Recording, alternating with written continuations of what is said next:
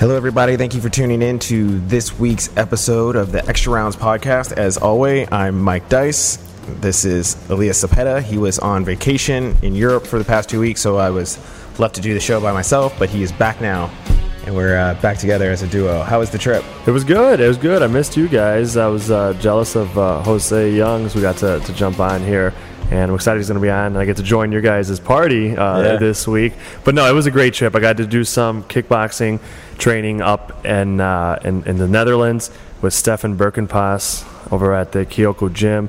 Uh, he's just, he's one of the best coaches in uh, in the Netherlands, and if you you know anything about fighting, you know that uh, Dutch folks are some of the best kickboxers in the world. He works he worked with uh, Bigfoot Silva before he uh, he fought and beat Al, Alistair Overeem. He works with Charles Rosa, a really good dude, and went to a few other countries too. So I ate a lot of a lot of bread, a lot of cheese. Uh, it, was, it, was, a good time. It was a good time. My first time in uh, in Europe. Well, we're we're happy to have you back. You've missed a lot. You yeah. missed 204. You missed Ronda Rousey's return. I don't you know. Spoiled it. I was. I haven't looked at the news yet. So, yeah, no. the 205. Uh, no, i have been. I've been plugged in. The 205 press conference. I don't know if you were gone for that or if you were here for that. I, I was. Uh, I think I was gone, but I, I watched it. Um, anyways, the GSP. There's been a lot that's going on. So let's go oh, ahead yeah. and bring uh, Jose Youngs onto the phone. I think he's on the line waiting. Jose, are you there? What is up, brothers? Oh, look at this the the triumphant trios together. um, well, first of all, Jose, thank you for uh, taking the time out to join the show out of your workday. Uh, really appreciate it. Jose, for those of you who don't know, uh, writes for Fansided, amongst other places, uh, part of Sports Illustrated MMA. He also writes for FloCombat and uh, a billion other places, it seems like. Um, Prolific. Yes. And he's got way, he's definitely got the best hair of, of any of us. That's why we kept him off camera, by the way. We don't want to be showing I don't know, man. My hair's pretty green right now. Is it? I say it's yeah, cool. It looks good. You were in you were in Europe and you missed, you missed a whole lot outside of the Oh, man. Yeah, if you if you want to see his hair, you can check out his Instagram. The the picture we used for you in the lower third is from your Facebook, which was pre hair dyeing. Uh, so, anyways, well, let's uh, jump right into it. We wanted to uh, talk to you some things about you, uh, you know, some of the big MMA topics. The first thing that I figured we would talk about is uh, GSP. He went on Ariel's show on Monday. Uh, said that he was a free agent, that his lawyer terminated his contract with the UFC after failing to reach a negotiation or reach a deal to bring him back. Uh, he really wanted to fight on the 204 card or 206 card in Toronto, which everybody seemed like a, a given. Um, so I'll throw this to the two of you, whoever wants to go first. Uh, what are your initial thoughts to the whole interview on Ariel, on Ariel Helwani's show. Go ahead, Jose. Well, caught me off guard. I knew they were GSP and uh, President Dana White had been basically going back and forth through the media. Uh, GSP was on UFC tonight saying uh, Dana White like like doesn't know me like that. Uh, he's not a fighter. This and that. And it seems like every time GSP's name was brought up, Dana would say uh, his heart's not in it. I don't see him ever coming back. And then literally within hours, GSP would respond with, "I want to come back." So it was it was a, it was a back and forth war through the media, which is which is bizarre considering like it just flashing back three years ago. Uh, uh, George St. Pierre is headlining the UFC's 20th anniversary show. Uh, Dana White's going uh, to press conference saying George is the biggest pay-per-view draw we've ever had. He was on UFC 100. Uh, he's the face of the Canadian market and all of MMA, not just UFC. Uh, headlines that that giant card against Jake Shields, and he was pretty much the UFC's golden boy. So it, it is a little, it's very, very bizarre to see how much of a change happened over the last three years. Yeah, it really, it really is. Um, it's things have, I guess, have been have been changing probably beneath the current for a long time. You know, you, you want to think to George's last his his last fight when he fought Johnny Hendricks. After after the fight, he says he was kept from the post fight press conference by UFC uh, officials, and uh, Dana White really threw him under the bus with for no good reason in that post fight press conference. Heck, go back before that actually. I'm sure George didn't like when um, when the UFC changed their sponsorship situation in a major way even before Reebok years ago. And George's major sponsor affliction back then, he wasn't able to represent them in the ring, so he wore black shorts. So there's been a lot of tension. George back in the day uh, took the Michael Jordan model of not really talking, out being outspoken about any issues and uh, and he didn't really speak up back then. But he's clearly been irritated. Dana White, yeah, like like Jose said, has, has really been upping the ante. Uh, really, I think speaking, in my opinion, speaking out of turn, uh, and uh, he he started basically playing this negotiating game through the media.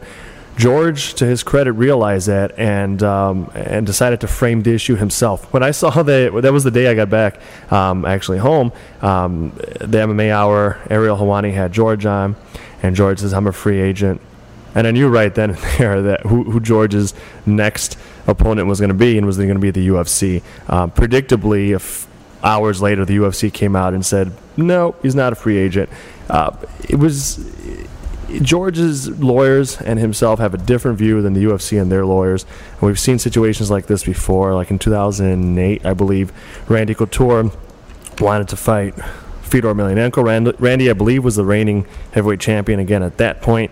The UFC didn't sign Fedor, who was a former Pride champ. Randy said, "Well, I'm gonna, I want to split. I want to go somewhere else." So he retired, and he thought that would give him the ability to go somewhere else. His lawyers told him that would give him the ability to to fight elsewhere. The UFC disagreed. They sued him. They battled out for a long time. The UFC ended up winning. Uh, if if both sides remain intractable here, that's that's where we're bound. I wrote I wrote about this a bit in my uh, weekly column over at uh, mixedmartialarts.com.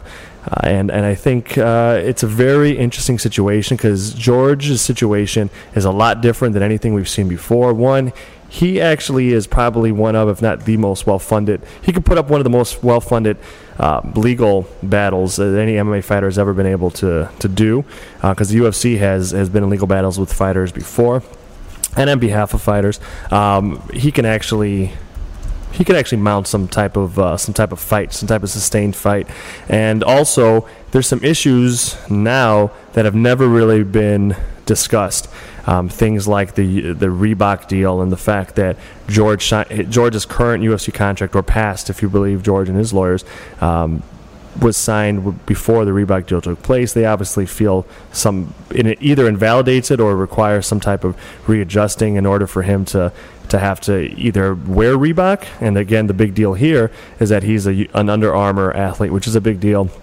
Uh, for him, um, so it's a weird situation. A lot of things, if both sides continue to fight, can really end up being settled. Uh, some really core issues like fighters being considered independent contractors, but having a lot uh, mandated of them, and so maybe some particular things like the Reebok deal. See, I don't know about you, Jose, but me, I don't, I don't see the Under Armour deal. I know a lot of people pointing fingers at that, and it was probably most definitely a hurdle, but I don't see it being something that would prevent it from happening. He's the fighters are uh, sponsored by apparel lines all the time. You know what I mean? Like Sage Northcutt's social media timelines, like Labrada nothing but that, you know. Um, you yeah, but but you could also think about like when Demetrious Johnson was sponsored by Xbox. As soon as the Reebok deal showed up, and it was it was revealed that Demetrious Johnson would no longer be allowed to wear his Xbox gear, Xbox or Microsoft pulled sponsorship. So maybe that's on Under Armour's thing, where like if you're not gonna yeah. be able to wear our gear, then you're not a sponsor. You're not going to be sponsored anymore. That's a that's a very valid point. That's what George has been basically saying is that uh, he's making more money now than he was when he was fighting. And so if, they, if he's going to come back to fight and lose money, it doesn't make a lot of sense. So they've got to they got to figure something out. I don't know. You guys remember back in the, the Dream Team, the original one, Michael Jordan uh, was obviously Nike sponsored, and I think it was Reebok at the time. I think it was, which would be it's kind of funny. They were they were doing the uniforms for the Olympic team and their warm up gear when they were accepting the medal. He didn't want to have to represent Reebok, and that wasn't even a situation yeah, where Nike would have dropped great, uh. He had a towel over. He wore the flag. The flag. It was the flag. flag. I said towel. Yeah, flag. Yeah. yeah. Um. So we have a question coming in the uh, the chat on the Facebook Live. So we'll throw this to you, Jose, since you are the expert on the show, sharing your knowledge with us. Mike wants to know: Do you guys believe there's a chance GSP fights in the UFC again? Absolutely. I think money talks, and uh, I mean, you saw like what Chris Chris Weidman came out and said, uh, like the deal for the UFC 205 card, like him and Dana were just not seeing eye to eye. They were just butting heads over his contract. and then Dana White called Lorenzo Fertitta, the old UFC boss, to come in and basically come back to work in Dana's quotes, uh, Dana's quotes, and figure something out. And uh, I don't know if that's the case with George. George said he was working with Lorenzo before the sale, so if if Chris can, if Lorenzo Fertitta can convince Chris to come back, then maybe Dana will find like maybe there's a way GSP can. But I would never say never. George has been with the UFC for like ten years, basically. Uh, I it'd be hard to envision him going anywhere else. But to say that he'll never fight in the UFC again, I I can't say that. Do you think? Well, let's focus on this one comment. He said that the part of the the issue that the new owners gave him was that it would cost too much money to reintroduce him to the MMA market. Thoughts on What that? a Jose? weird statement.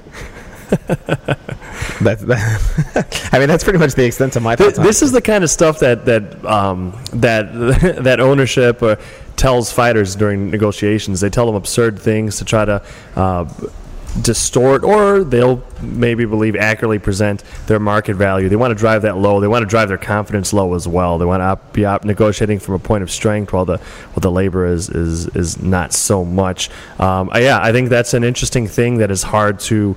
Um, I guess disprove, right? Because George is going to have to show, or maybe he's not interested in, in making this argument. If he isn't, good for him.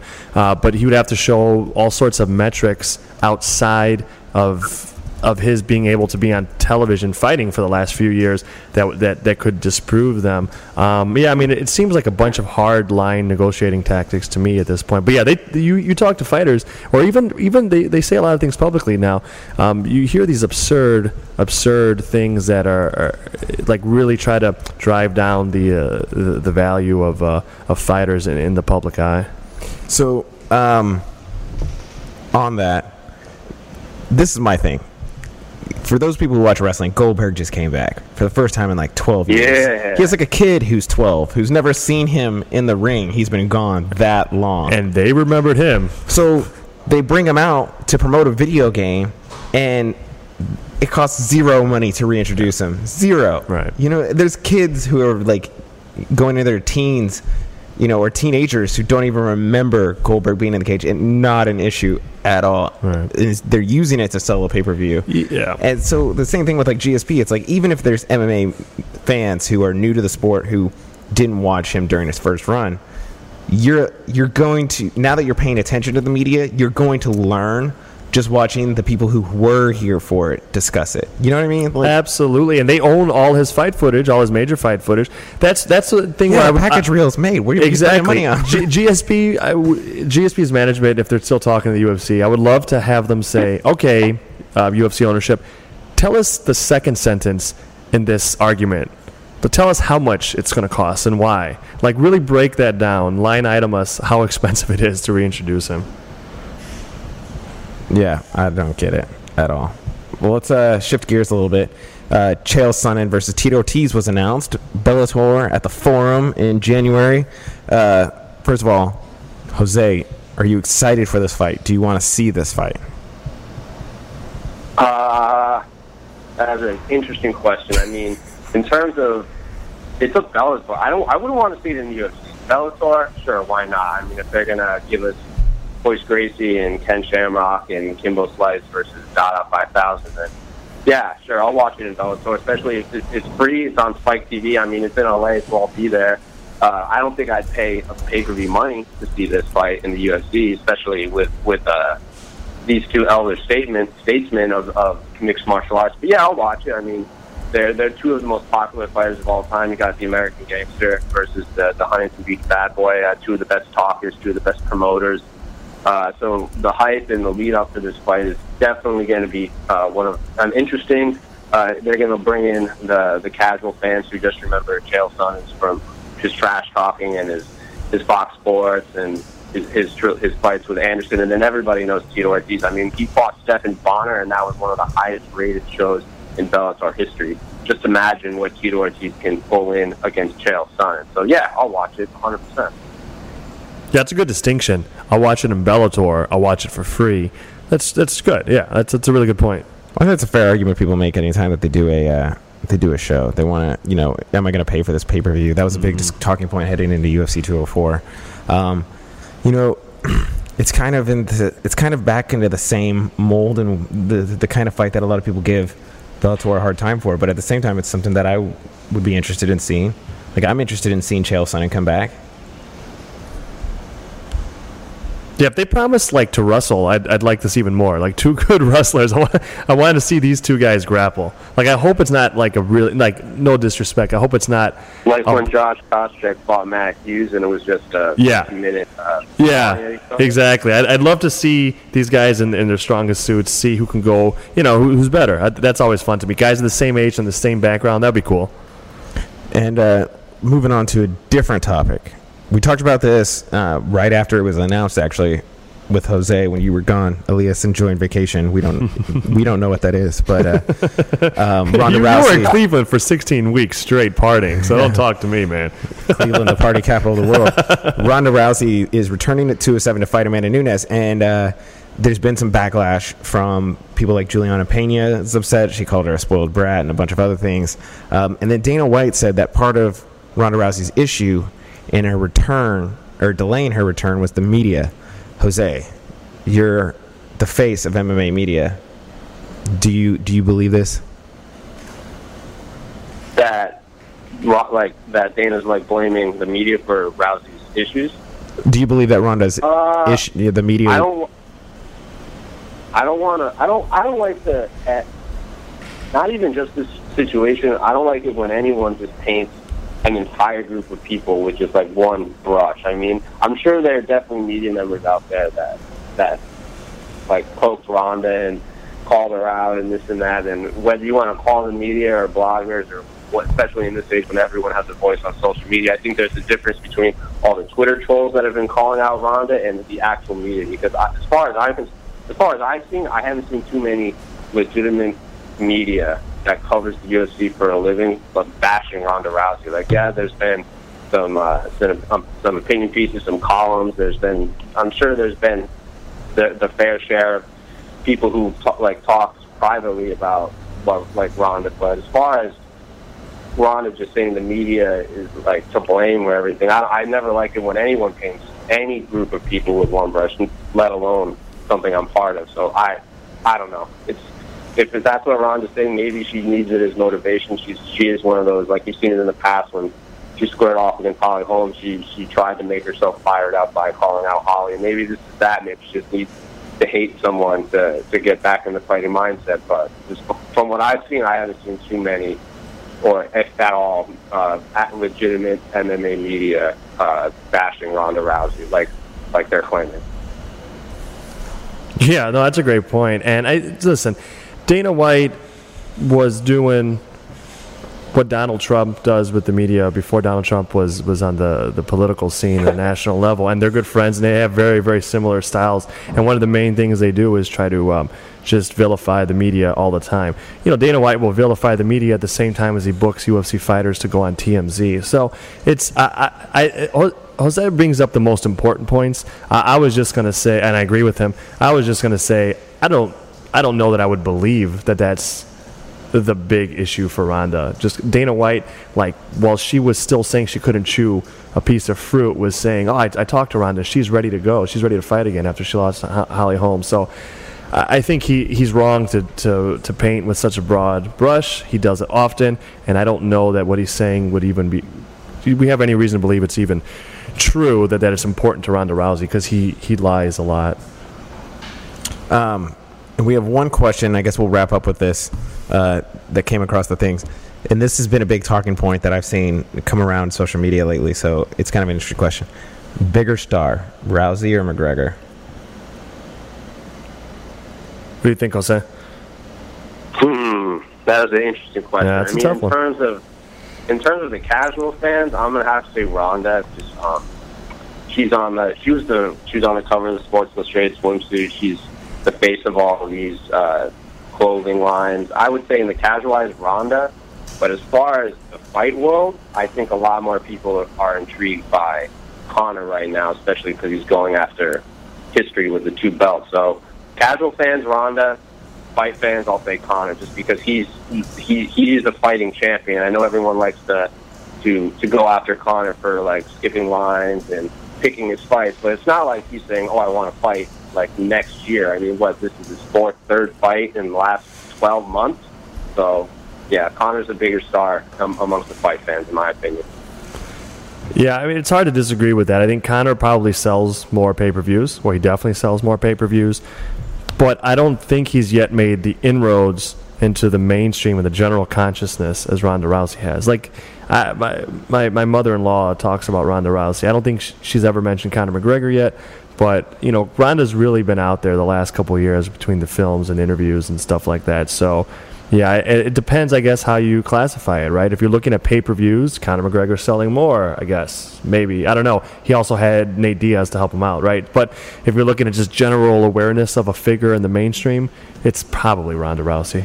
Well, when you talk about the pay per view guys, like Ronda Rousey's been used to help buoy other people's pay per views, yeah. whereas Conor McGregor has been giving incredible undercard fights. Like 194 had. Uh, Weidman Rockhold. Sure. 196 had Tate Holm. Uh, 202. 189 is the greatest main card ever. Yeah. Yeah, Lawler uh, MacDonald. That's a good point. You know, so he's gotten a lot of help too yeah. from some stacked cards. 2-2 I don't think a lot of people thought was necessarily a stacked card. It was a good card. But Nate but Diaz is a gigantic star. Yeah, so, well, yeah. that and the way that everything that happened the first yeah. fight, like they didn't need that going into right. this one because I mean, it was his first rematch in the UFC, and there was this huge storyline, him trying to come back. So, um, anyways, Jose, thank you for taking the time out to join us. Uh, we know you're busy. Uh, let the people know where they can find you on social media. Uh, you can just follow me at Jose Youngs, J O C Y O U N G S, on pretty much every single social media out there. So I'm easy to find. well, thanks again for taking the time out to talk to us. Thanks, brother. See ya. There we have it. He's a, he's great, man. I really like his work. He's a he's a really hard worker, and uh, you know, I originally met him at a UFC event and got yeah. to know him over um, going to different events. And I mean, he works incredibly hard, and uh, there's not many people who work as hard as he does. He's he's got a, a great future it does um, ahead of him. He's insightful too, man. Yeah, he's got he's you know insightful. He's been a fan of the sport for a long time and knows a lot of things, and he has a, a great ability to recall things quickly too. As we kind of saw a couple conversations. yeah. Um, you know, I might have to think and look something up. Same he's here. Just like, you know, he's we got a guy in the office, Matt, who's that way with the NFL. He can just you know oh, who was in the 1985, you know, uh, AFL championship game? Here's these people. I um, used to be that way with like the, the the the Bulls dynasties back when I was a kid. About 15 years after, though, I stopped being able to recall uh, everything. But I, I, had all sorts of arbitrary facts about the Bulls. Can't do it with anything else, though. I respect these guys again. so uh, we have a lot of people watching, and uh, I think a lot of people are eager to um, hear what Conor McGregor has to say. So uh, before Joseph Benavidez, who's a coach this season on the Ultimate Fighter, joins us at 2:30 Central Time, 3:30 Eastern. Uh, just want to play a little bit of the interview, and then we'll play the rest of it after uh, the interview with uh, Mr. Benavidez. Uh, basically, I interviewed him this weekend as part of a promotional uh, blitz for his role in the video game Call of Duty. Um, Call of Duty Infinite Warfare. He's got a character in the show, as is Kit Harington, who plays on um, Game of Thrones. He's Jon Snow in Game of Thrones. He also has a character on the show. They're actually on the same side team. I don't know if that's what you what you uh, war teams. Yeah. So, anyways, we uh, talked to him about that amongst some other UFC topics. But I kind of wanted to just go ahead and while we're waiting and killing time, go ahead and play that because I know a lot of people are eager to hear what he has to say. So the first, uh, one of the questions that I asked was, uh, "How long have you been a fan of Call of Duty, and what is it about the game that you love so much?" And this is what he had to say. You know, I was actually. And I want to apologize again because he was in a conference room and uh, on speakerphone. He was on speakerphone, so the quality is not the best. But uh, this is what he had to say. You know, shit with this game. Call of Duty Black Ops when that came out. I was in an apartment with my girlfriend, and, and I'd be literally up all night. And she'd wake up at like half six, six thirty a.m. in the morning to get ready to go to work, and I'd still be up playing the game. And when she'd wake up, I'd know, right, now it's time to go to bed and not go on any longer. So then I'd go to sleep, and then she'd come back. She'd wait. She'd come back from work, and then I know, okay, now she's finished work. Now it's time to get up. And then off I go again. I go training for two hours, and then I come back and I'd be playing the game all night until 6:30 a.m. And that was a process I went on, went through for a long while. I was actually hooked on the game. So the opportunity came to present itself for me to be in the game. I dived all over it. Um, it's, it's literally the only two the only two games I've honestly really played like religiously. Like I played some football games. I played games like the, Grand Theft Autos, Metal Gear Solid. I've, I've, played games growing up, but the two games that I've really got hooked on. The main one was Call of Duty, but then also the UFC game. If I friends over, we'd compete and have little tournaments and stuff like that.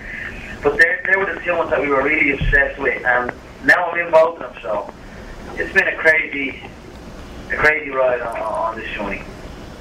So I followed that question up by asking him, uh, do the fighter when some when an opportunity comes like this and you're a big fan of something, do you use your celebrity to reach out and be like, I'm a fan, can I get mm. involved? Or do they reach out to you because you're Conor McGregor? Yeah. And he's kind of like, exactly. they reach out to me because I'm Conor McGregor. He didn't say it in those exact words, but that's basically what he said. He's like, exactly. They they come to me, they put the offer in front of me. He's like, eh, mm, mm, you know, I've had a lot of offers, and then I get to pick and choose what I want, which is uh, really really interesting. Um, so let me see if I can get Joseph Benavidez on the line. Yeah, I think uh, these. I'm always so torn with these types of interviews. You know, a lot of times it's it may be tough to get certain fighters on the line, uh, except for when they've got something to promote, and so you've got to you've got to talk about that thing that they're promoting in addition to uh, the other, you know, more uh, substantive current event stuff, which we do get into um, later. Conor does get into them later. Mike talked about him with, with some interesting stuff, um, but at, at least in this situation, like it's real, it's legitimate. Conor seems to uh, he sounded pretty excited when he said he used to stay up all night uh, like a true gamer uh, playing Call of Duty. So even though they came to him, that's probably a uh, a pretty cool uh, opportunity for him. That he's one that he's pretty stoked. I know there's a lot of interesting uh, politics with sports games um, that started when uh, you know, one of the O'Bannon brothers, I can't remember which one, unfortunately, but played at UCLA. He started this this lawsuit going after EA Sports um, because he didn't get any royalties from them playing. And you know, fighters now, obviously UFC fighters, um, they, you know, they get royalties from UFC. Uh, the UFC video games, but it's they don't have any say in, in what those royalties are.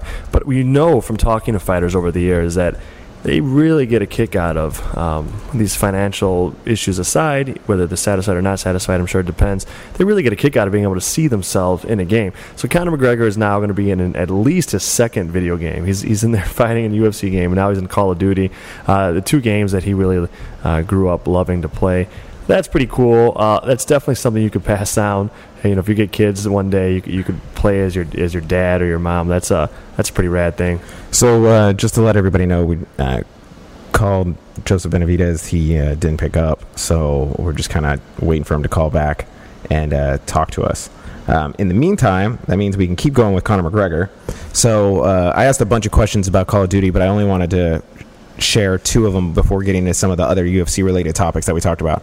The uh, other UFC question that I wanted to share with you, or Call of Duty question that I wanted to share with uh, the viewers is: Was it hard to film scenes uh, in an essentially empty room? For those of you who didn't see the pictures that he shared of him filming the game, he's in the suit with like the little dots on him. Motion capture. Yeah, and he's like, it's basically an empty room, and he's trying to act. But you know, when you're acting on a sitcom or a movie, well, maybe not all movies, but like you have usually visual cues. yeah, you got someone in front of you. person to talk to, a set, stuff to uh, reference uh, when you, as you're trying to get into this role and essentially pretend to be something. So, was it hard to film uh, scenes in an empty room by himself? You know, it was actually alright to be honest. They just wanted, you know, they, they, directed me well. They said they wanted something. I just went to try and do it the best I could. And that acting game freaks me the fuck out. To be honest, I don't, I don't know why, but um, this one didn't feel like that. It was just kind of, it felt like I was just playing. You know what I mean? I just went over and pretend to kick this guy in the head and hit him with the gun and grab him by the neck and tell him to knock me over. Uh, it just felt like it felt like fun or something. It didn't feel weird. You sometimes they try and get me to do these things. They feel weird to me, but and this one this one didn't. It was it was different. So maybe it was because I was all in the in the in the in the suit and I knew it was going to be in game form. I just felt a little bit more relaxed with it. I don't know. I, I enjoyed it, and, and usually, usually in, in them situations, I, I, it's not the most enjoyable thing for me. But I actually really enjoyed this. I can't wait to actually see the game. You know, hopefully we can get the get the game up and and play and see what it actually looks like and see what those things. I've seen like clips of the scenes that I've done, uh, but obviously I want to see the whole thing. And, and, what he was talking about there is that uh, they were going to do a beta test of the game uh, online with players, and he was going to sit there and actually play online. And he put like his PlayStation username or whatever out there so people could try and play with him in this game. And uh, it got so overwhelmed with requests to be a part of it that uh, it sh- basically shut the system down. So That's crazy. He didn't get to. I was really looking to hear what he had to say about uh, about it. I, you know, I can't remember if he touched about it in the first question um, but I know we talked about it. Is that uh, I asked him if he still played online yeah. and if he had like a secret user yeah, handle yeah. where he could, you know, so everyone in the world doesn't know that it's him. You know, oh, at the notorious MMA's in this game. Right. But he uh, he said he doesn't. He doesn't have time to with everything he does. Uh, so he was looking forward to getting to play online because it's something he hadn't done in such a long time. That's too bad he didn't get to. There was a, a really cool memory back in, jeez I don't remember what year. You have to look. The TUF Five, Ultimate Fighter for season five, Jens Pulver and BJ Penn were coaching. I forget exactly what year it was, but after the season had aired, uh, Jens Pulver and BJ Penn uh, were, were were set to uh, to fight for the second time. They fought years earlier when Jens um, was champion, and pulled up to Jens Pulver's Iowa house, and he was playing online with with uh, with fans, and his username was something like Crow Crop. Uh, but that was pretty cool. A lot of these fighters do enjoy playing uh, video games, and they enjoy playing with their fans. That's that's kind of a dope thing to be able to do. I imagine at Uh, both ends. Cormier was on some show, maybe it was Ariel's show, was uh, talking about he was playing. He stopped playing 2K17 to go on the show, and he quit on a guy in the middle of the game because he was losing, and he had it was time for him to do the interview. So um, I know like Dez Bryant, who plays for the Cowboys, Yeah. he plays. He like if you follow him on Twitter, he's always he's a very avid Madden player, and he That's cool. he takes on people like online all the time. like they send him his name, they'll talk trash on Twitter and stuff. That's it's pretty pretty cool. entertaining. I think that's cool. It's a cool way to bridge the gap. Like not only are you, um, you know, you can essentially communicate with any pro athlete Yeah. via social media, but when you're playing a game, like you have that person's attention for a period of time, and you can. Um, Totally. talk to them and interact with them, especially in a game like Madden or something where it's like a one-on-one thing. You Yeah. know, Call of Duty it becomes a room, and there's like a lot of Mm. people, so that's hard. But when you have uh, this one-on-one thing like in Madden, it's interesting. So Yeah, I can, I can Yeah. only imagine. You know, I've never. I, I don't play video games much. I play Madden, but I've never played online, so I don't even know what it's like to play with like quote unquote regular people. It's got to be crazy to be able to do it with a, someone you're when a I was of. younger, I played Call of Duty online, Yeah. but I haven't played like in five, six years Yeah. or something. But yeah, it, it's crazy. That would be cool. Um, so uh, I wrote a story about the quote, uh, this quote, this weekend on Sports Illustrated, um, and I asked Ronda, uh, I asked Conor McGregor about Ronda Rousey and her return to UFC 207 because I said uh, their stories parallel each other. Um, there's a lot of similarities between what uh, they're going through. You know, Conor was a champion who was viewed as invincible, and uh, he suffered a stunning loss to Nate Diaz and came back and had to come back and you know correct that loss and kind of regain his stature in his mind. Not that necessarily he lost it, but that was the storyline, anyways. So Ronda Rousey, you know, undefeated, invincible, uh, most dominant fighter on the planet, loses in stunning fashion, very convincingly. Uh, it's gone for a year, and now she's trying to come back. So there's a parallel there. So I asked him, uh, having gone through that, what advice would he give Ronda Rousey uh, ahead of her return at UFC 207? And this is what he had to say. Um, you know, I don't her to shut them all up now. Don't shut them up now. Don't, don't stake your claim again. So I, I wish Ronda nothing but the best. It's good, it's good to see her back. You know, some people can take wins and losses a certain way, and you know, you see, you see how some players take losses. Not see, you know. So um, I'm happy she's she's she's ready to go again, and, and I wish her well. And, go and go shut these people up now. Go and get and get what what you began back. So I'm excited to see how it unfolds. Uh, so basically saying, go shut them all up and get your uh, get your belt back. And you know, take your throne back, so to Yeah, speak. yeah. Uh, which I thought was simple but uh, powerful. You know what I mean? I think when you need somebody Ronda Rousey and Conor McGregor, he doesn't need to come in and be like, "You need to keep your hand up." Right, right, You know, right. but um, certainly he can relate to the the media scrutiny. Yeah. Uh, which we talked about with Jose, Dana White was talking about, and his advice is simply, you know, just go and shut them all up. Yeah. And I, I thought that was powerful in a weird way. Yeah, you've got to probably do weird things in your head once you become famous because it's got to be, uh, unless you're some type of weird egomaniac or uh, narcissist, it's got to be really hard to be famous. Even if no one's out, quote unquote, to get you, um, and or there's you know no big movement against you. uh, There's just there's just a lot that you have to deal with. You loss of privacy, um, a a big spotlight gets hot, magnifying glass gets annoying. I imagine. Um, so yeah, I think it's something that kind of relates to, and, and that's probably like a, a broad but very profound thing that you need to do. You need to turn the negative parts of that fame into motivation for yourself. The, the negativity needs to just be something that you could shut down and shut up. All right, here's uh, Joseph Benavidez calling in. Hey, Joe, how are you? Guys, I'm so sorry. I was all got busy here making lunch in the kitchen and stuff, and just uh, forgot about it. No worries. What you making, man? What you making for lunch?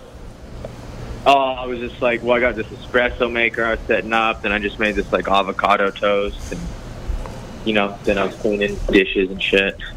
I feel You like uh, people people are. I, I woke up one day and everyone was talking about avocado toast. I've been having avocado sandwiches my whole life. I guess I was lucky and ahead of the curve. I've been putting avocado on bread Yeah. and other things my whole freaking life. How about you?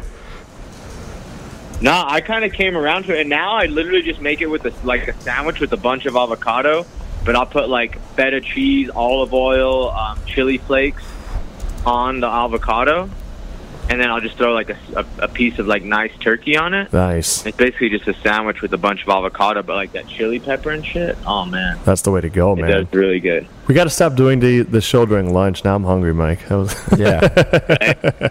right? Well, uh, thank you so much for uh, taking the time out to talk to us. With beefcake 125 with a capital. Yeah, man. Of course, I'm excited. So, uh, we wanted to talk to you a little bit about uh, The Ultimate Fighter, which you're a coach on this season. So, uh, I believe this is the first time you've gone through the show. So, what was that process like? Yeah. Dude, it was so awesome. You know, um, definitely one of the best, um, like challenging and rewarding experiences of my career. You know, for sure. And I feel it's an experience I needed at this point in my career too, just to mix it up. You know, um, it just made me even. Um, I guess just experience more out of fighting. I mean, fighting for 11 years and doing what I've done, and you know, the ups and downs I've had is such an experience. But getting to look at it from this perspective and coaching and and helping, um, it was just it was really nice. Like I said, it was challenging, but it was so rewarding, and um, felt like it just gave me like a new love for the sport, a new outlook of it, and it was just something very nice and refreshing to to do it, which was surprising because going into it, obviously, I was, the situation and everything, and pushing the fight back, and like just the whole, um, you know, format of the show, I was a little went into a little bitter, like, man, how is this going to be fun? Um, and like I said, it just was really surprised me, and you know, I'd heard people say they wouldn't want to do it again, but for me, I was like, I just, I really loved it. You know, I just looked at it as a is, is a new job and a new experience in this sport, and uh, I feel like I got the most I could out of it, and tried to give my guys the most that, that I could give them as well.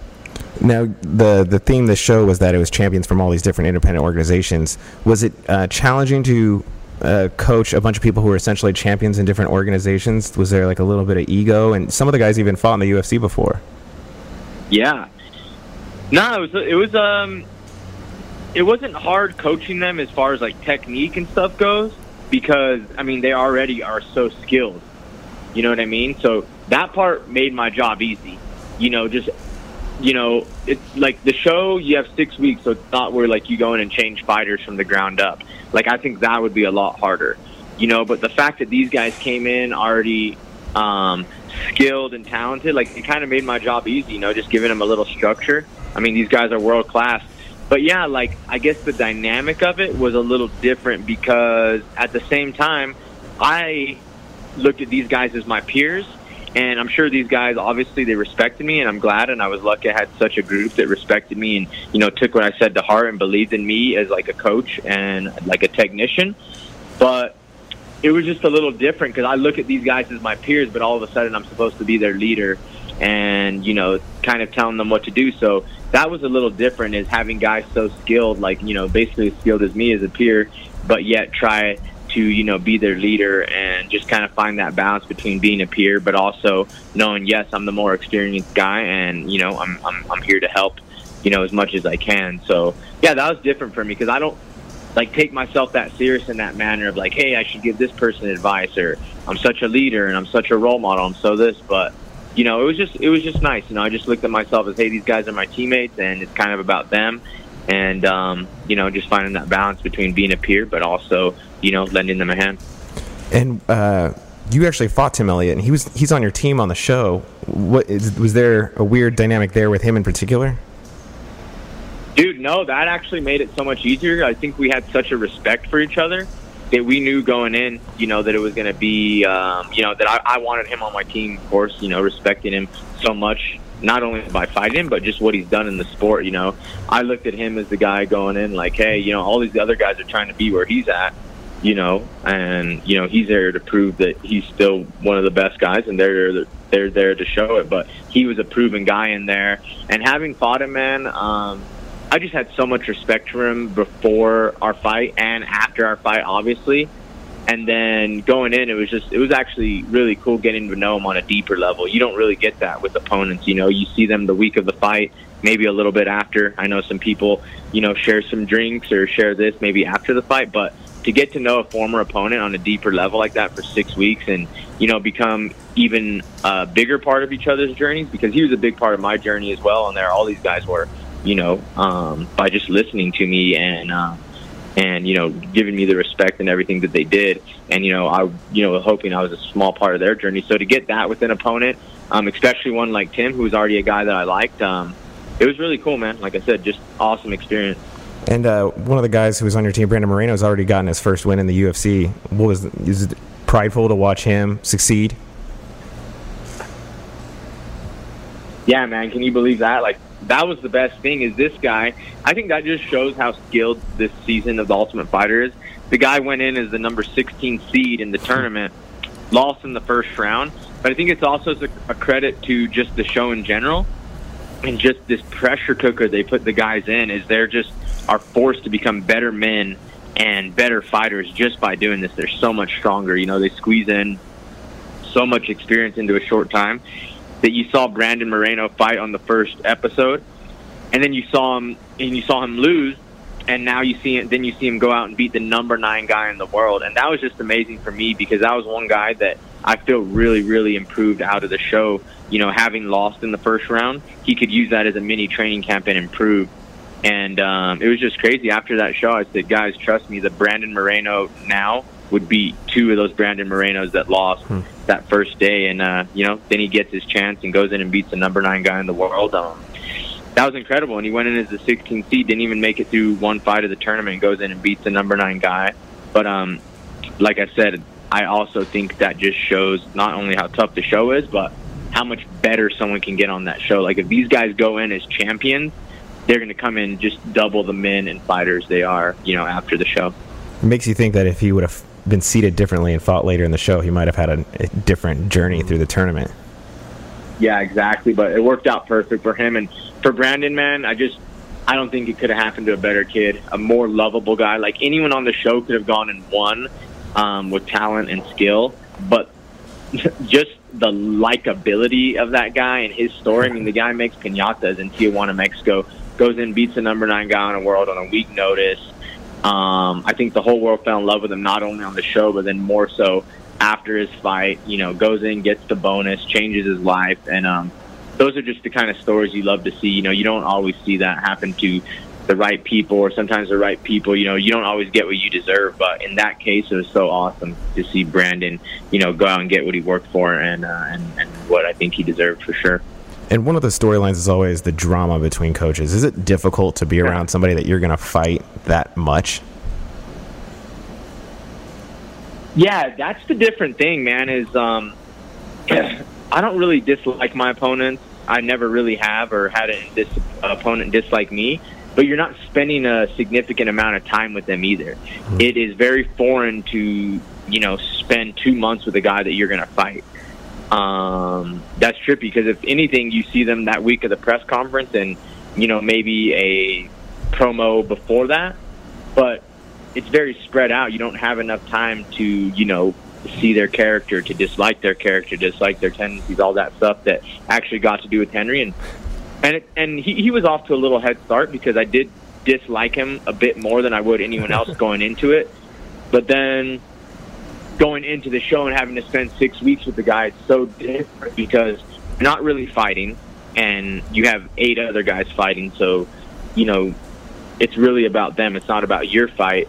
So it really just comes down to you know other little things. Like we're not going to sit there and talk about each other's fights and how we're going to beat each other up when you know our other guys are fighting. So it's more just you know I got to see just kind of how his character I didn't like him and why I didn't like him and you know all that kind of stuff. Um, I wouldn't say it was you know I wouldn't exaggerate and say there was any just real like hatred or beef. We just you know didn't like each other. I think we're complete opposites and uh, you know just clash of personalities, if anything, you know. But you know, I definitely tried to make it more more about the guys. But I mean, it's tough when you are going to fight someone in five months and you have to see them every day.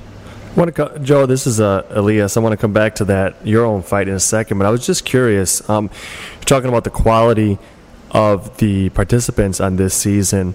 I don't know how much you followed in years past the the seasons of the Ultimate Fighter, but a lot of times people talk about like, okay, what are the best? What's the best talent? Like, what what season had the best talent? A lot of people talk about the first season, maybe that fourth season, the comeback season, or season number yeah. five. Where do you feel this cast, this group of guys, ranks in, in terms of talent and skill of of seasons of Ultimate Fighters past? Yeah, I mean, I'm putting it right there in the top four or five. The hard thing is with this division, it's, it's yet to play out. You know, like how good the talent's going to be. Like season one is obviously all time classic. Even season two, I think, produced some great um, talent. Comeback season, that was one uh, one of, if not the first, right, to actually produce a champion. Yeah. Which this comp- this competition has a very very you know um, similar you know format to the comeback season, which I think was one of the best seasons that need to be done for a while. You know, in the same format. So they switched it up a little bit and did the same thing, but we produced such great fighters out of that. Like those guys were good, had already been in the UFC. Then I think they got better in the show, and you know, then came out, did what they did. Matt Serra shocked the world, and you know, there holds some resemblance to this season. Um, I think one of the other really good seasons was the lightweight season with um, with Bisping and Mayhem as coaches. Yeah. You know, where they had Dodson, T.J. Dillashaw. I mean, that's another champion that, are you know, you're able to bring out of TUF and you know, I think there's only even a handful of those, you know, champions that came through the TUF show. So you got to put that one up there. You know, you get Dodson and TJ out there, you know, perennial title contenders. Um, you know, I think that's that's also holds as a great season. But this one's right up there. I think if anyone talks, you know, obviously we're going to see how everything plays out. But you know, already having Moreno going there and beat a top ten guy in the world coming out of the show, and um, you know, a, guy's going definitely going to go for the title. You know, and seeing the other guys' journeys, I think when you think of you know the few classes of the Ultimate Fighter, you know, which produce some real talent, this is going to be talked about, you know, um, throughout the show, throughout the history of the show. I imagine it will be. I, I'm I'm curious, where where are you getting your your training and where are you doing your camp? Um, right now, I'm in Denver, Colorado, um, with Duane Ludwig. I'm getting some work in it, um, elevation as well, um, with those guys. Obviously, you know, um, I live in Las Vegas, actually. Well, actually, not obviously. If people didn't know that, I live in Las Vegas, so there's that. Um, so I obviously get a lot of training in there too. You know, this is just two months of the time or a month and a half that I'm doing in Denver, where you know a lot of the time where I'm just maintenance training and I feel I'm improving the most. I'm doing in Las Vegas with um, Robert Follis, who's a coach of mine. I had him on the Ultimate Fighter, and he's also a personal, you know, would be a personal coach of mine. You know, um, moving forward. Um, I have Jimmy Gifford uh, as a boxing coach in Vegas who's been helping me a ton. And then down here, I use Duane Ludwig as my head coach and, you know, mainly do my camps in Denver But training wise, you know, it's not fair to say I do my camps here because I'm always training in Vegas. Robert Drysdale, Robert Follis, Jimmy Gifford, got a strength coach, Brent Browner down there. And I'm just kind of at the point where it's like, you know, I've done this long enough and I've been on a team, being team, I'm alpha male long enough with 50 guys and kind of a set coach and a set this and a set that, where I'm kind of just at the point where, hey, you know, I'm uh, at the point where I can kind of go and do my own things. You know, there's always things when you're in a um, in a more structured thing, almost like a team, where you have to be like, all right, that's when this practice is, that's when this team is. This is my coach because he's the coach. Where now I'm at the point where it's like, hey, I like this coach, Robert Follis. I like this coach, Duane Ludwig. I like this practice. I like this practice, and you know, just moving it to more individualized. I like these training partners instead of having 50 guys or whatever. And you know, so I just have a few training partners that I trust and can spar and drill with, and you know, a few coaches that can put you know 100% attention on me. You know, not necessarily a team. So that's kind of where I'm at right now. Uh, that's interesting, I, and it sounds obviously like you, you you like the way it's working for you. Do you, do a lot of guys get can get and guys and gals can seem to get lost in the weeds with you know with with a lot of different specialists and stuff and it's a tough thing you've got a lot of people in your ear and you've got multiple cities you're dealing with um, what what keeps it together for you do, are you basically like your own head coach where you make the final call? Um, I mean, you're working with multiple striking coaches, different, you know, do they talk a lot and they communicate well, or is it basically come down to, hey, Joe Jitsu knows himself and he makes the final call in these things? Oh, no, I wouldn't say I'm my own coach at all. And, you know, that was part of the reason I wanted to do this and, you know, bring in Duane, you know, more, you know, full time, you know, obviously, you know, when I'm living here, he's my head coach. And then when I'm in, uh, Vegas, you know, I look to Robert Follis and Jimmy Gifford as my coaches, and they're both still uh, like I'll, I'll be going back to Vegas next week to do another week there, and then you know continue to mix it up. So no, um, it's not by any means you know anything I do myself. Like these are things I picked, and I picked these coaches for a reason because they do hold me accountable and they can contact with each other and you know they know my style and, and work for it the best and you know really just concentrate on me like um you know, give me as much attention and everything as I need. So, uh, yeah, it's nice, but no, it's not by any means myself. It's it's me myself, kind of on the team, but it's more like, hey, you know, I got these coaches, you know, to to take care of me as an individual, you mm. know, not necessarily a team. And uh, yeah, no, that makes a lot of sense. That's a good clarification. Thanks for that. I, hey, when, when you when you left Team Alpha Male, how did you? How would you say you handled? the communication of that. I, I, had interviewed Uriah Faber a number of times in the past, and one of the things that he seemed to be bothered by was what he felt was like a duplicity from or, or coyness from T.J. Dillashaw when he was leaving, saying, "Hey, I asked him if he was going to leave. He said no." And then later, you know, he said, "Yeah." Did you learn any lessons from? How all of that went down? Like, how did you yourself handle it, just in terms of communicating to these guys that you've been with for a, for a long time? Yeah, it's not really a lesson, you know. For me, it's just you know common sense on you know how to you know I guess treat people and communicate people with people that have been there for you and are a part of your you know world and your career. And you know that's all it pretty is for me is I'm pretty much straight up with anything. And you know I was training down here like off and on anyway. I would come and help TJ you know, because I still considered him a teammate, you know, even though he wasn't in Sacramento. Like we'd been through so much and helped each other, you know, get to where we were. So I was still helping him, you know.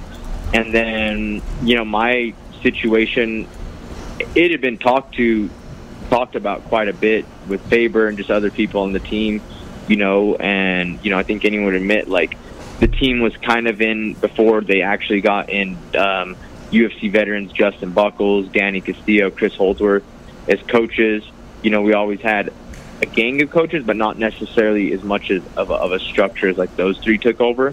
And honestly, before that, there was just a little bit where I was, um, you know, where I was saying like, hey, you know, I'm gonna eventually, you know, have to go do something else, and um, I was always straight straight up with it, and I was going back and forth to Denver, and then it wasn't until my last fight with Makovsky where I actually was already in Denver and I got the call on like a four week notice.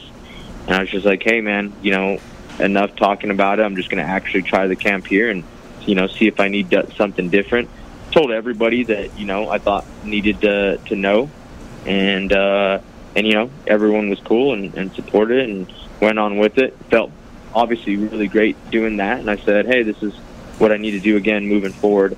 You know, even for a longer camp, and uh, you know that's when I pretty much switched everything. And uh, yeah, man, haven't haven't really looked back. And you know, as far as like relationships and everything goes, I mean, the only difference between me and the guys at Alpha Male is we don't see each other and talk every day. But you know, everyone's everyone's cool and, and, and nice when, when we see them. And I think, you know, there's still the support and the love there. It's just you don't see each other every day, and that you know puts the, you know, that changes the relationship in general if you're not hanging out with someone every single day. I can imagine that. I want to ask you. I, have been very curious to ask you about your your mentality, your psychology. You've you've built up throughout your career these these huge winning streaks and, and earned your way to the top. Um, and and really the only only losses you have had or at the very top. I'm curious after after these losses you had to Demetrious Johnson, what was the key for you, Joe, in getting yourself in the right place mentally to do what you needed to do to get sharp and get back in there? Uh, losing is in, you know is not easy, and losing and fighting is yeah. especially is especially hard. Um, I mean, what what was it about for you? What was the what was the key? Did you get amped up again for another title run? Did you just say I'm gonna I enjoy the day to day, so I'm just gonna take it step by step? Like, yeah. what, what was the key for you? Yeah, it wasn't necessarily getting pumped up for another title run because, or a title fight, I should say, because um, you can't necessarily control that. You can control that by winning one fight, and you control winning one fight by, you know, going to practice, improving doing the things you think you need to do to improve. Like for me, you know, it's like, all right, I didn't win those title fights, but do I want to go do the same exact thing and expect me to win that title shot the next time? No. That's why I made this change for Denver. It's like, you know, you're doing the same thing and expecting different results. You know, I came to that conclusion. All right, I've lost the title shot. What do I need to do different? And, you know, obviously after every loss, every fight, you go do some things different. But, you know, for the most part, there was goals I wasn't accomplishing. And, you know that was another reason I I thought really I had to move. So I think just that refreshment, that realization, you know, gives you this new you know step forward, and now like on a five fight win streak. But um, also it's just controlling what you can control. You know, like all right, I can't control if I get another title shot or or anything or the next fight or the next that. Like I can just control my like day to day and make myself as good as I can for to be ready for if that opportunity comes, which, you know, hopefully it's inevitable, and it is if I continue just to beat people. You know, if I don't lose, you know, something eventually has to happen. So that's where I'm at now. Like I said, five fight winning streak. So you just got to have a short memory. You know, when you finish the like after the last loss, it wasn't like, hey, that guy's better than me. You know, it's like, hey, I got caught. I didn't necessarily perform to my abilities. You know, I think it would actually be a little more crushing if you you know, just like fought to the best of your abilities and did everything perfect and still, you know, lost. You know, and that's kind of hard because you're just like, man, what else can I do? But for me, you know, especially the way the second fight went, it was very coincidental. You know, you get caught with a shot two minutes in from a guy who doesn't knock people out and a guy me who's never been finished. So, you know, it's also kind of easy to look at that as like, hey, you know, that was a coincidence. That's, you know, now it's just time to prove how good you are. Now five fights after. I think I have, and you know, only getting better. Still have the fight with Cejudo to prove that. And like I said, I don't.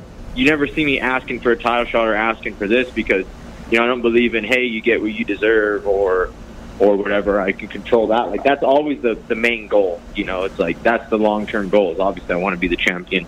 You know, before everything. But that's not what you look at every day. You know, like it's like the steps and stuff it takes to get there. Um, that I think I was lacking, especially in my first title fight with Demetrious. Like I wasn't just on the journey to become it. Like I just thought like I was just worried about the result. So you know, just kind of stop worrying about the result and the hyper focusing of a title as much as just kind of living in the moment, controlling that. So by the time I do get there, I'm as as well prepared you know, mentally and physically, technically as I can be. And uh, if you don't mind, I just had two questions before we let you go back to that delicious sounding avocado sandwich. Um, I already ate that. Good, smart man. What is your, uh, given your relation to the three fighters, what is your uh, thoughts on the triangle atop the bantamweight division between Cruz, Dillashaw, and Garbrandt? Oh, it's an exciting, exciting triangle. I mean, for fans, for everybody, um, it's cool. Yeah, I mean, I have you know quite a bit of relationship with each person. You know, I fought Cruz twice, eight rounds. Obviously, I have a tremendous amount of respect for him as an opponent and just a fighter, even from the outside.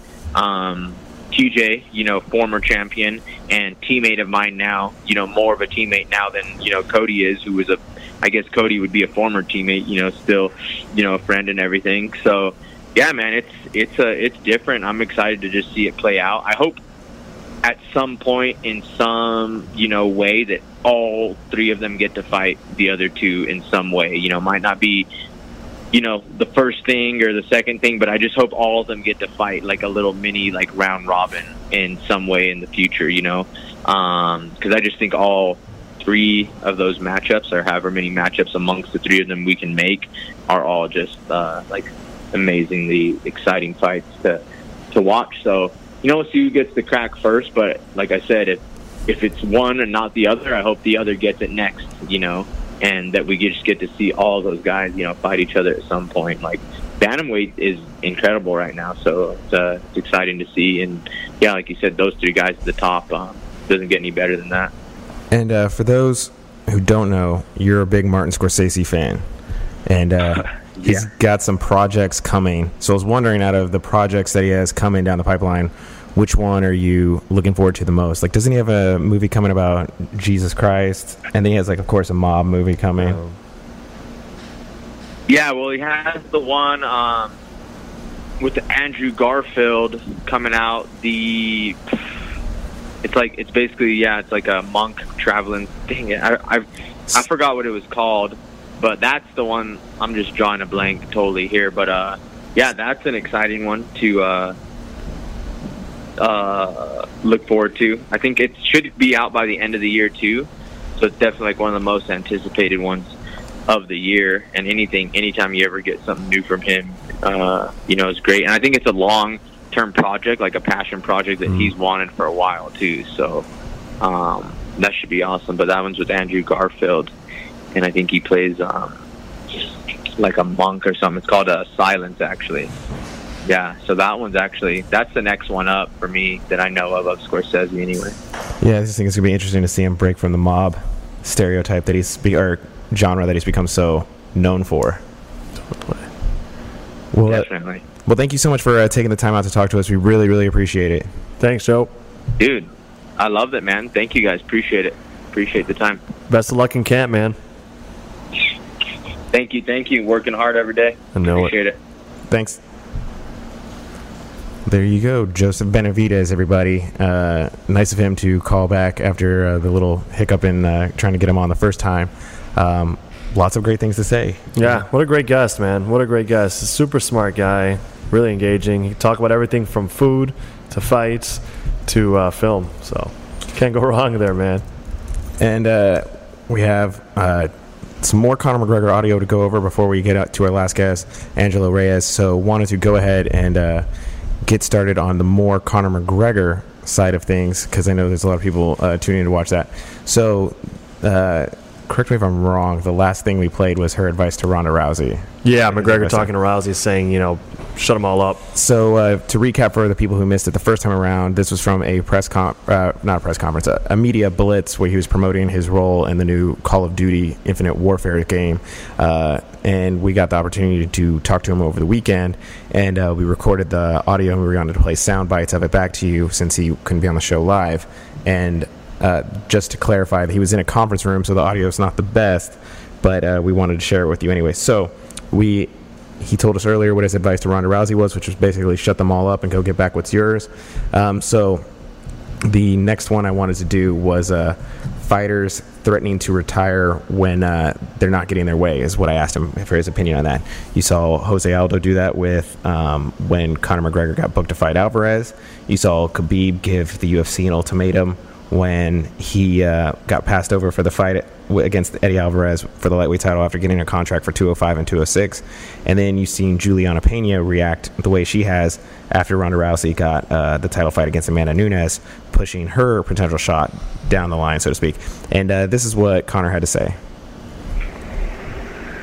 I mean, tell me, tell me one time when crying and moaning tell me one time that's good for progression. It's not. No.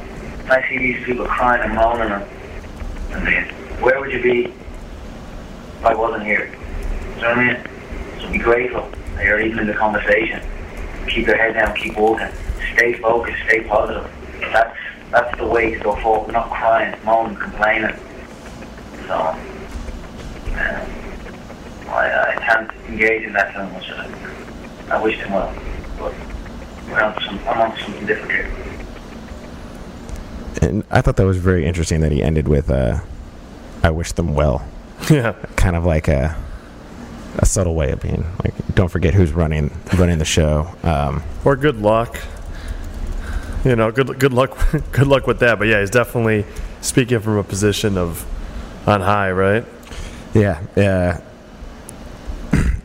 so the next question I asked was uh, about UFC um, 205. Dana White's been adamant that he's going to have to drop one of the title belts, and uh, at the 205 press conference in Madison Square Garden, Conor McGregor said he was going to it was going to take an army and a tank to get the belt from him.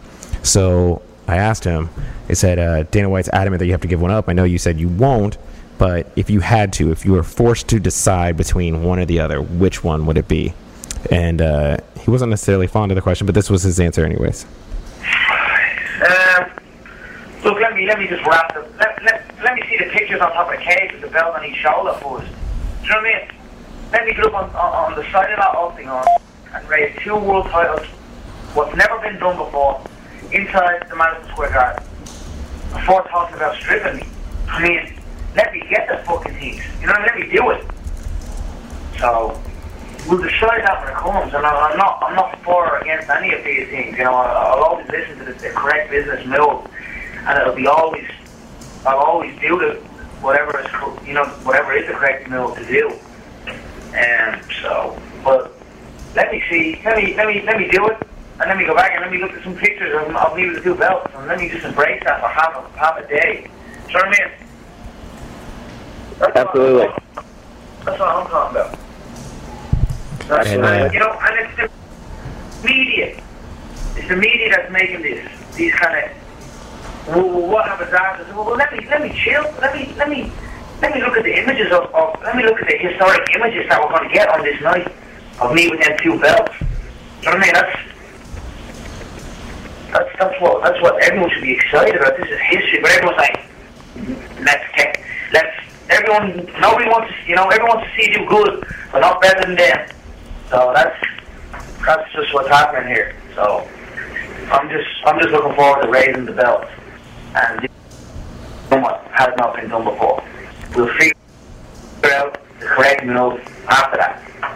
And, and, and, and I'm not for or against any of the, the stuff that's been suggested. I'm all for it. But don't be trying to take away the historic moment uh, before before I've even experienced it. And then uh, I kind of chime in, and I'm like, I can't. I don't know if I can speak for all media, but um, I feel like you should be given the opportunity to defend both belts. Uh, I think that you should go um, beyond winning it to um, actually defending it. You know, him to win the belt and have two, and then give one up afterwards seems like it, it was, you know, a formality or a stunt, which I, you know, I guess people could consider it that way, as opposed to having the opportunity to actually, um, to actually defend them both at the same time. You know, if he can hold on to it and make one title defense at featherweight, that really adds a whole nother level to the fact that he was a two-weight champion Sure does. at the same time. And uh, he went on to say, um, uh, "Is there anyone more active than me? You know, is there anybody who fights as often as I am?" And we'll, we'll play some of that right now. Because that's something that's never been done either. I mean, is there anyone more active in the game than me? Nope. There you go. Is there anyone in the game that could potentially hold and defend two belts simultaneously? Other than me, there isn't. I'm the only one. So if I'm active and I'm, you know what I mean, it's fair enough if I was to be injured after or something, maybe then. Look, I don't know. Like I said, let me get to my historic moment, let me enjoy it, and then we'll figure that one out. And uh, you know, the MMA fan will say that the only person who fights as ac- who's as active is Donald Cerrone, or clearly, you know, there's other active fighters. Sure. Um, he's certainly not the only one, but he's definitely very active and capable if he were to, of course, stay healthy. Yeah, I don't know if there's a more active champion. Yeah, there's as far Not as defending the belt, go- but he's fighting way too Right. often to be yeah. healthy. Uh, as far as champions go, there's certainly nobody who's more active. Um, so then I asked him about 202 that you used to just train, uh, you know, just focus on that, but you changed that for 202, bringing in certain people to train with uh, that were similar body types, had similar skill sets to Nate Diaz, and. Uh, was this um, is this something you were going to do just for 202 to beat Nate Diaz? Is this something that you're going to start doing for every fight going forward uh, now? And this is what he had to say. Yeah, uh, you know, certainly I'm, I'm a lot more, a lot more specific than I used to be. So even now, like it's, uh, I'm training with a stockier, shorter, you know, much different stylistic opponents than I was in the previous two camps. I mean, the well, technically the last camp. I mean, last camp I was firing middleweights that cleared six foot, all southpaws. So this camp I'm fighting the five foot seven range freestyle wrestler with solid box, okay box. You know that's and that's and that's that's being generous to him because his his wrestling is not smooth whatsoever. There's no beautiful transitions. There's no there's no there's no smoothness in, in his work, and his, his striking is certainly below par. So, but we'll we'll prepare for for the frame and the specific um, sequences that we may see in the fight. But I see him walking up to something really heavy, really early, and me walking out at MGM Grand, or not the MGM, Madison Square Garden with two belts. Nice little Freudian slip with MGM Grand. He's fought there so much recently that he's used to it. Yeah, and he almost paid a compliment to his opponent before like retracting. it. Yeah. Like, no, he doesn't have wow. solid boxing. Um, and uh, then the last question I asked him was: uh, There a point in your career after everything that you were done, uh, you were doing that you decided to assert yourself and your needs more when it came to um, obligations? Uh, obviously, that was a big storyline of why 200 was. Um, why he was pulled from 200 and ultimately didn't appear on that card. But I was hoping that maybe there was uh, some kind of specific moment or uh, some specific incident that caused like the light bulb to switch outside of uh, him just wanting to get that loss back. And this is what he had to say. I mean, it's been it's been an ongoing battle with the, with the obligations. I mean, it was going on back then, and it goes on now. So, um, sometimes you just got to do what's right for you and not what's right for everybody else. Sometimes, so that's what I done the last one. But I didn't just turn my back. I created my own channels. We created MacLife. We created this is the MacLife, the, the the videos, and they will be releasing again soon in the lead up to this fight. So uh, we, we forever stay on the promotion game. We, we forever push the product. We forever push the fight, the promotion, everything. So it's just it's just it's about time that's just accepted and appreciated. Um, the accepted and appreciated was a big theme that he kept reiterating uh, about the two title belts. You know, in one of the audit clips we played earlier, he talks about like, can we just enjoy this? Like, people should be excited that Yeah. I'm doing this. Like, people shouldn't be upset that I'm doing this. There shouldn't be talk about me holding up divisions. There should be talk about me doing something that's never been achieved I think fans are excited. I think Dana White is talking a whole lot about him not being Right. holding up divisions. um, I'm excited. I mean, it's it really is incredible. Uh, there's only been a few people that have been able to get belts in two weight divisions, more than one weight division, and they never held them at the same time. Well, Dan Henderson did in Pride, uh, but it, it- you know, it's, it's never been done in the UFC. It's it's it's incredible. It's an incredible uh, task he, he's put in front of him. Right, and you know, there's I guess some merit to you know the discussion's been so much, you know, the negative side of things, and part of that is people like Khabib and people and Jose Aldo being upset about it. But at the same time, he is on the press. I know that I'm more interested in seeing him achieve history than I am concerned about the divisions. You know, let's see what happens. Let's let's confront that problem when it gets here. It's not here yet. I don't think it is here yet, and I and I think those things. I think different. I think those things can exist at the same time. I can want to see him defend against Jose Aldo, and I can want to see Khabib get a title shot, and I can also still at the same time be excited that the Conor, you know, the Conor uh, Alvarez fight. Like it's there doesn't elicit any hatred out of me. Um, all those things are true. In the universe, lots of adversarial things can be true at the same time. Um, so we gotta running out of time. We gotta move along onto our final guest, uh, Angelo Reyes. For those of you who don't know, he's the striking coach for um, Frank Mir, uh, amongst other notable fighters. Um, so welcome to the show, and thank you for taking the time out to talk to us. I'm doing great, Mike. Thanks. Thanks. This is going to be fun. Uh, before uh, we were talking about coming on the show, you mentioned Frank Mir. So, how is he? What is he up to since we saw him in the cage last? Uh, right now, he's weighing 167 pounds. He's in uh, phenomenal. I, I wouldn't say we're quite at fight shape yet, but um, he's been training every day. Um, other than that, he's in town a lot because he's been doing a ton of seminars. He just signed up for. Um, he's going to be the commentator for uh, uh, an event in Russia, so he's leaving this week for that. Um, but he always comes back, and I always see him, and he, he never misses a practice when he's down here. And we're just, you know, overall, he's, you know, Frank Mir is living the martial artist life. You know, he's we're, we're even when we're not training and we're at his house, we're just constantly talking about karate and and and boxing and the ways of jujitsu and and kind of kind of all the different things he's experienced in his life and how he puts it together. And it's actually been really great because Frank, right now, as you know, even even though he's not um, he's not actively fighting, uh, he's been doing a lot of mentoring. So he's really um, Anna Hulapan and also uh, Alessandro Ricci, um, who's up here from Toronto, doing a training camp up with me. So it's, it's just been really great. Coach uh, Elias here. You, I, I was personally shocked when when Frank Mir asked publicly for the UFC to to release him. Uh, were you shocked when, when he asked? He's he's been in the UFC so long. He was one of the main, uh, their main most loyal fighters for a long time. Former multiple time champion uh, and a Vegas guy. Were you shocked when it happened? Um, I remember what was that? It was like uh, during I think it was during UFC uh, 200 Fight Week. Um, I think with Frank, he was just frustrated. He, he just he just would like to have an actual conversation with one of the top people. Hmm. Um, and you know, I again, I don't know. I, I, I you have to remember, I've only been in the UFC for the last couple of years, so um, I don't exactly know how that works.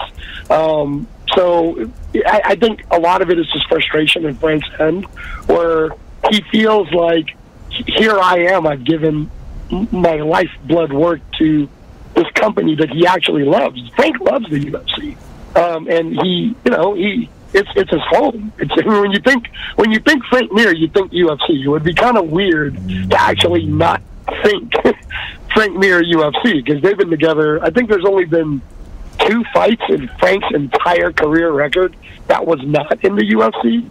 Um, he still has the highest, I believe, submission and, and the entire heavyweight division, and I, I think he's still tied for first in, in finishes. I think overall. Um, so you know, it's Frank Mir, man, and and I think he just wants like, uh, hey, Dana, can we have some coffee or you know, or maybe even the new owners. Like I don't, I, I asked him. I said, "Have you even met the new owners or talked to them?" He said, "No, I haven't." So, um, but I think at the end of the day, you know, um, uh, his management's uh, really sharp management, and Frank's doing a lot of stuff, and um, I think it's all going to get fixed anyway. So sooner or later, we're going to hear uh, Frank Mir being back in the octagon because honestly, this time off, Mike uh, uh, is really giving him a renewed vigor to want to go after that belt, to want to go after that title. Um, his body's healing well. He's he's again. It's not like he's sitting on a couch getting fat doing nothing. This guy, when he's in town, if he's not in Russia or he's not in Oklahoma or Colorado or wherever he is doing his seminars, he is in the octagon with me, training, working on his karate, working on his boxing. Uh, he's working on his MMA grappling. He's, he's, there's so many. This guy's a martial artist, so you know. I'm sure it's a little bit like even how George St. Pierre. Like I just heard George St. Pierre's interview, and um, it's like George St. Pierre. You know, he took the time off. He feels like he's at the best time of his life as a martial artist, so he wants to test it out. Um, and uh, and right now, I mean, believe me, man, I, I'm I'm I'm seeing Frank moving with you know, 155ers and, and, and 170 people, people that are supposed to be faster than him, and Frank's keeping up with all of them. And uh, I'm I'm sitting there thinking in my head, I would love for us to get a crack at Stipe Miocic right about now, or or whoever the belt holder will be by the time uh, Frank finally gets back in the octagon. So so all things are good up here.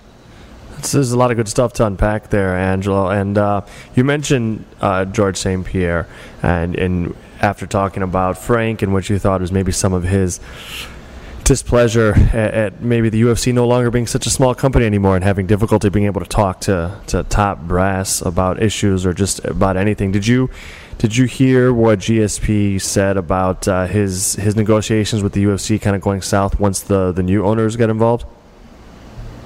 Yeah, I, I, I did hear him say that. Um, again, I don't know the particulars, so we only know what George said. But from what George was saying, it sounded like there was some deadline that needed to be hit. And it even actually sounded like when uh, the Fertittas were still involved, he really felt that they wanted him back. And they were almost there with the deal.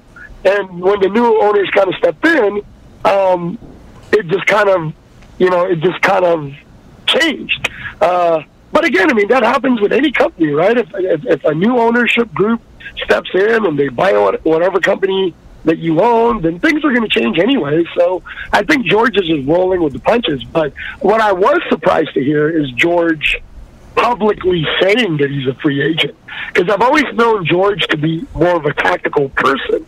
So I don't think he would be saying something like that unless it really is true that he really is a free agent. So if that's the case, oh man, George St. Pierre, arguably the greatest mixed martial artist uh, we've ever seen, um, definitely top three, top four. So uh, I'm sure any organization would love to have him right now. Going back, coach, to uh, to Frank to Frank Mir, and um, how eager was he to get back in the gym? Because one of the the the knocks in his reputation deserve it or not. I don't know Frank outside of interviewing him. I've never and seeing him as a great fighter. I've never been in the gym with him.